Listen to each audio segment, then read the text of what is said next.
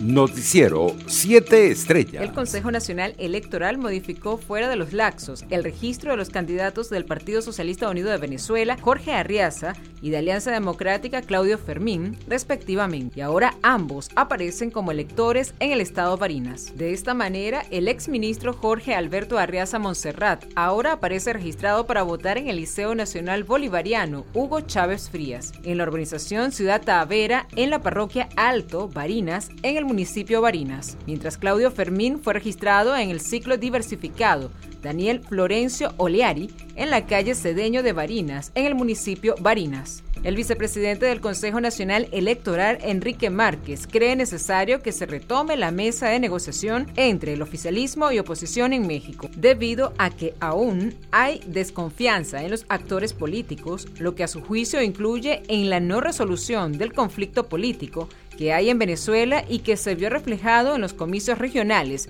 con el caso del Estado Barinas. En entrevista concedida a una radio local, Márquez indicó que la confianza es indispensable para empujar juntos en dirección de una democracia plena, completa y sin cortapisas. En otras noticias, la administración de Nicolás Maduro otorgó el estatus de refugiado al español Asier Guridi Saloña, acusado por la justicia española por presuntamente estar vinculado al terrorismo. Entre tanto, los migrantes venezolanos en Colombia cuentan a partir del 7 de diciembre con una guía de orientación sobre inclusión financiera para población refugiada y migrante, una iniciativa de organismos de cooperación internacional y entidades del Estado colombiano. Tenemos que tener en cuenta que el migrante viene de un entorno diferente al colombiano y necesita conocer el funcionamiento del sector financiero del país al que acaba de llegar, entender cuáles son sus reglas, sus procesos y procedimientos dijo el director de finanzas rurales de la Agencia de Estados Unidos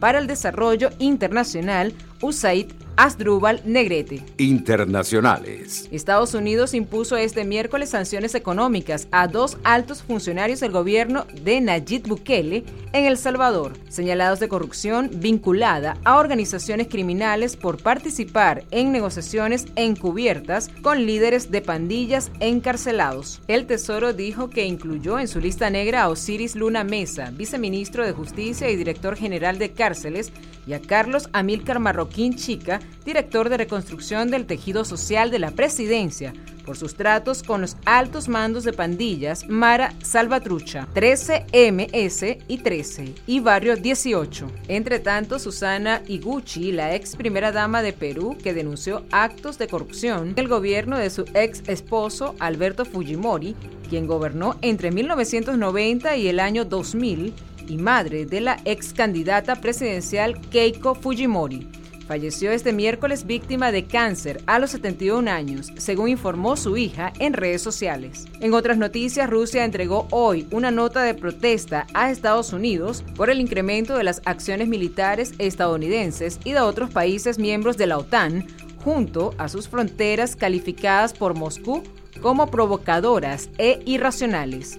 En vista a estas acciones provocadas, entregamos una nota de protestas contra la advertencia de las peligrosas consecuencias de este tipo de conducta irracional a la Embajada de Estados Unidos en Moscú, declaró en un comunicado la portavoz del Ministerio de Exteriores de Rusia, María Zararova. Por su parte, el presidente de Turquía, Recep Tayyip Erdogan, acusó hoy de la subida de los precios a los oportunistas avariciosos y ha dicho que investigará lo que considera una manipulación de la cotización de la lira. Erdogan aseguró que el aumento del coste de productos de primera necesidad se debe a que hay quien está almacenando mercancía sin ponerla a la venta para aprovecharse de la subida de los precios. Economía. Venezuela se ubicó en el puesto 128 de 129 países evaluados en el Índice Internacional de Derechos de Propiedad en el año 2021 solo superado por Haití, según información divulgada por la Alianza Internacional